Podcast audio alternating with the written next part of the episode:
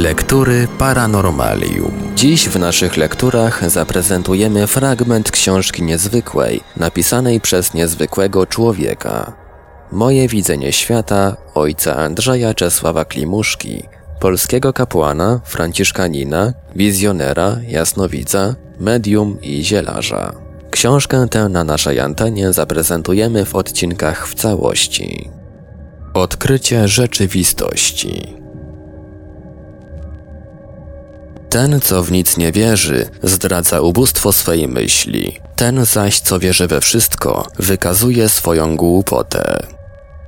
Kiedy napływ ludzi do mnie stał się masowy, poczułem zaniepokojenie. Zacząłem się zastanawiać, czy ja, mimo swej dobrej woli, nie oszukuję zbolałych ludzi i siebie samego, czy nie zaciągam moralnej odpowiedzialności względem udręczonych istot i względem obiektywnej prawdy. Czyż jest możliwe widzieć w zakrytej dali człowieka, w mogile czy wśród żyjących? I kiedy tak udręczony wątpliwościami siedziałem w ogrodzie, zjawiła się przede mną Niemka spod Olsztyna, chcąc zasięgnąć jakieś wieści o swym mężu zaginionym na froncie wschodnim. Ledwie rzuciłem okiem na fotografię zaginionego, zawołałem gwałtownie. Ależ on zginął 24 czerwca w pobliżu jeziora Peipus. Och, mein Gott! krzyknęła podekscytowana Niemka. Das ist wahr! Teraz mi pokazuje pismo z Wehrmachtu zawiadamiające ją o śmierci męża poległego tego dnia i miesiąca nad brzegiem jeziora Peipus. Przypadek ten zrobił na mnie silne wrażenie. Dlaczego? Na jakiej podstawie podałem dokładnie datę i miejsce śmierci niemieckiego żołnierza? Może uchwyciłem to drogą telepatyczną przez jego żonę, która wiedziała o śmierci męża, jedynie u mnie szukała potwierdzenia. Nie byłem jednak pomimo trafności swej informacji przekonany o możliwości widzenia rzeczy zakrytych, nieznanych. Sądziłem, że może i ten przypadek jest tylko zwykłym przypadkiem. Zjawił się pewnego dnia u mnie przedstawiciel jakiegoś tygodnika, chcąc ze mną przeprowadzić wywiad w sprawie moich praktyk. Odmówiłem stanowczo rozmowy na ten temat, zaznaczając, że nie wolno wprowadzać w błąd opinii publicznej w sprawach, w które sam nie wierzę. Potem otrzymałem zaproszenie od profesorów Uniwersytetu w Łodzi, gdzie zorganizowano naukowe posiedzenie eksperymentalne z zakresu zjawisk parapsychologicznych. Zebranie odbyło się w prywatnym mieszkaniu prorektora, doktora psychiatrii Wilczkowskiego przy ulicy Moniuszki 1. Podano mi kolejno szereg fotografii nieznanych mi osób. Miałem opisać charakter, stan zdrowia i bodajże jakiś jeden fakt z ich przeszłego życia. Eksperyment udał się w 95%. Wskutek tak zachęcających wyników postanowiono przeprowadzić następnego dnia bardziej skomplikowany eksperyment. Każdy z profesorów miał przynieść przygotowaną mu przez kogoś fotografię osoby trzeciej, nieznanej ani mnie, ani profesorowi. W zamkniętej kopercie prócz zdjęcia znajdować się miał życiorys tej osoby, napisany własnoręcznie. Chodziło bowiem o wykluczenie wszelkich wpływów telepatycznych. Zdjęć takich przyniesiono około 12 sztuk. Biorę zamkniętą kopertę do ręki, otwieram, życiorys odkładam na środek stołu, daleko od siebie, wyciągam fotografię i próbuję ją odczytać. Każde moje słowo zapisuje sekretarka. Kiedy skończyłem opis oglądanej fotografii, a właściwie osoby na fotografii, porównujemy moje informacje z życiorysem danej osoby. Niestety nie było prawie żadnej zgodności. Odczytanie następnej fotografii dało zgodność z życiorysem zaledwie w 30%, co można uznać za przypadkową tylko zbieżność wyniku.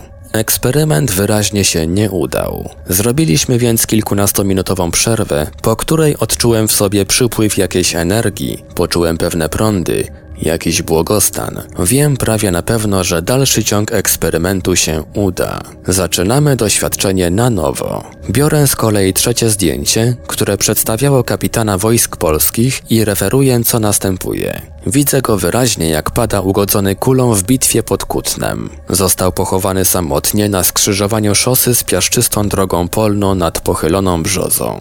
Narysowałem przy tym miejsce jego mogiły. Na moje słowa wstaje jeden z uczestników naszego zebrania i oświadcza. Orzeczenie naszego gościa jest jak najbardziej zgodne z faktycznym stanem rzeczy. Ja go sam pochowałem. Byliśmy obaj w jednej kompanii piechoty. Mój kolega padł podczas ataku niemieckich czołgów na nasze stanowiska umocnień. Odczytany teraz życiorys nieżyjącego kapitana, napisany przez jego siostrę, potwierdził zgodność mojego orzeczenia. Potem już swobodnie, bez pomocy fotografii, każdemu z uczestników zebrania powiedziałem wiele z jego przeszłości. Pod koniec posiedzenia nakreśliłem psychiczny obraz synka profesora Wilczkowskiego, dokładnie ze szczegółami z jego przeżyć i jego uzdolnień. Niektórych faktów nawet własny ojciec dziecka nie znał i teraz dopiero skojarzył je i potwierdził. Dla uzupełnienia całości dodałem, że Malec, czyli synek profesora, postanowił dwuletni kurs muzyki przerobić w jednym roku. Profesor, znany psychiatra, był tym wszystkim mocno zaskoczony. Wiedział przecież, że ja o jego synku nic absolutnie nie wiedziałem, a powiedziałem tyle tak trafnych drobiazgów o nim, że jak sam profesor się wyraził, nic już do tego dodać nie można. Wszyscy zebrani goście byli zaskoczeni tym, czego stali się świadkami. Wynik eksperymentu w sumie był pozytywny.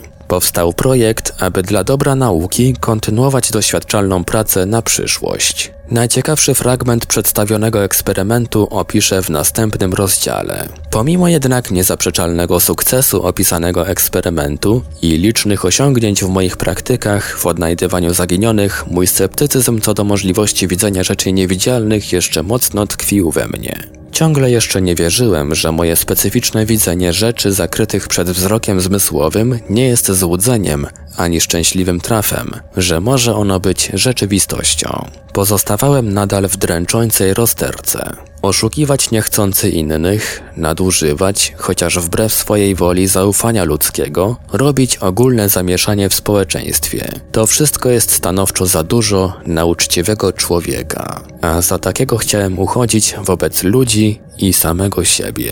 Niedługo jednak trzeba było czekać na rozstrzygnięcie moich wątpliwości. Zaistniał bowiem fakt, który mnie przekonał, iż moje widzenie rzeczy i zdarzeń leżących poza sferą zmysłów jest zgodne z rzeczywistością, poparte niezbitymi dowodami. Przyjechał do mnie spod Ornety, o ile dobrze pamiętam, młody, złamany nieszczęściem człowiek. Pokazał mi fotografię swojej jedenastoletniej córki, która w nowy rok poszła do swojej ciotki mieszkającej w sąsiedniej wiosce. Zaznaczył, że w krytycznym dniu nie był obecny w domu, pozostała tylko jego żona, macocha zaginionej. A był to czerwiec, Minęło zatem pół roku od czasu zaginięcia małej. W trakcie wnikliwego wpatrywania się w fotografię zaginionej dziewczynki wyłonił się nagle przed moim okiem ducha wstrząsający tragizmem obraz, który opisałem następująco. Widzę w kierunku południa jego wsi las, na skraju którego biegnie szosa ze wschodu na zachód łącząca dwa małe osiedla. Na wschodzie rozciągają się pola, a na północy są niewielkie pagórki, na nich zaś gdzieniegdzie rozsiane gospodarskie budynki. Po środku tej konfiguracji terenowej znajduje się mała grupa olszyn, okalających małe bajorko w brudnej, cuchnącej wody. W tej właśnie wodzie jest zanurzony worek, w którym znajduje się posiekane na kawałki ciało jego córki. Jest ono w pełnym rozkładzie, tylko wystaje jeszcze z wody zczerniała lewa ręka. Tym makabrycznym widokiem sam byłem wstrząśnięty. Dlatego prosiłem tego człowieka, aby po znalezieniu zwłok córki we wskazanym miejscu przyjechał do mnie na mój własny koszt i potwierdził moją wizję niezwykłej sytuacji. Na trzeci dzień zjawiły się u mnie dwie jego sąsiadki, które wyjaśniały, że zbolały ojciec nie ma sił przyjechać tutaj, gdyż jest zbyt mocno wstrząśnięty straszliwym odkryciem. Kazał im donieść, że rzeczywiście kawałki ciała swej córki znalazł we wskazanym miejscu. Owe sąsiadki widziały to również. W tym samym mniej więcej czasie zjawił się u mnie pewien młody człowiek z prośbą o wskazanie przynajmniej w przybliżeniu grobu jego ojca, rozstrzelanego przez hitlerowców w roku 1939. Na oglądanej fotografii nieżyjącego pojawiła się jakby nowa klisza, na której dostrzegam nieco zamgloną topografię okolic Grudziądza. Za chwilę już widzę wyraźnie na zboczu niewielkiego wzniesienia, słabo zalesionego, dwa wspólne groby pomordowanych Polaków. Nieco dalej od grobów zbiorowych, w kierunku na południowy zachód, widzę samotną mogiłę, dość dobrze jeszcze zauważalną, w której znajdują się zwłoki zamordowanego ojca. Łatwo go będzie zidentyfikować, zaznaczyłem, po przyszytym do spodni wojskowym guziku z orzełkiem. Po kilku dniach przyjechał ten sam młodzieniec z informacją, że kierując się moimi wskazaniami znalazł grób swego ojca. Podkreślił, że wszelka pomyłka jest wykluczona, gdyż jego matka poznała ów guzik, który sama na początku wojny przyszyła do spodni męża. Nie mogę pominąć w tym miejscu najciekawszego przykładu. Jednej pani z Warszawy, poszukującej swego brata zaginionego podczas powstania, wskazałem dokładny adres, pod którym należy go szukać. Widzę go przy ulicy Pawiej nr 18, zgniecionego w pozycji siedzącej przez zwaloną ścianę kamienicy. Na jego szyi widnieje złoty łańcuszek z medalikiem. Nie wiedziałem, że przygnieciony ścianą powstaniec był księdzem. Za kilka dni otrzymałem od owej pani list z zawiadomieniem, że znalazła swego brata rzeczywiście pod wskazanym numerem kamienicy. Miał istotnie na szyi łańcuszek, ten sam, jaki mu ofiarowała w dniu jego święceń. Nie było więc żadnej wątpliwości co do tożsamości znalezionego. Był to przypadek pierwszy w mojej praktyce wskazywania dokładnego adresu. Później było jeszcze kilka takich przypadków.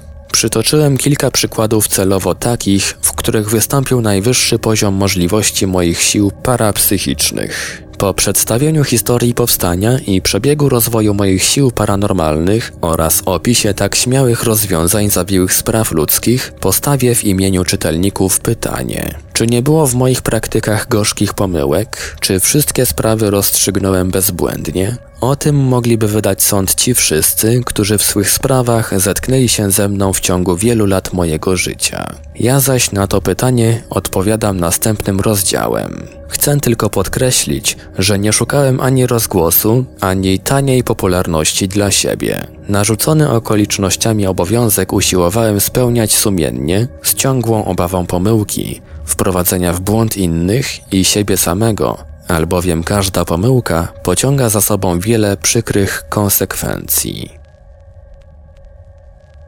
Był to fragment książki Moje widzenie świata ojca Andrzeja Czesława Klimuszki. Dalszy ciąg w kolejnym odcinku Lektur Paranormalium.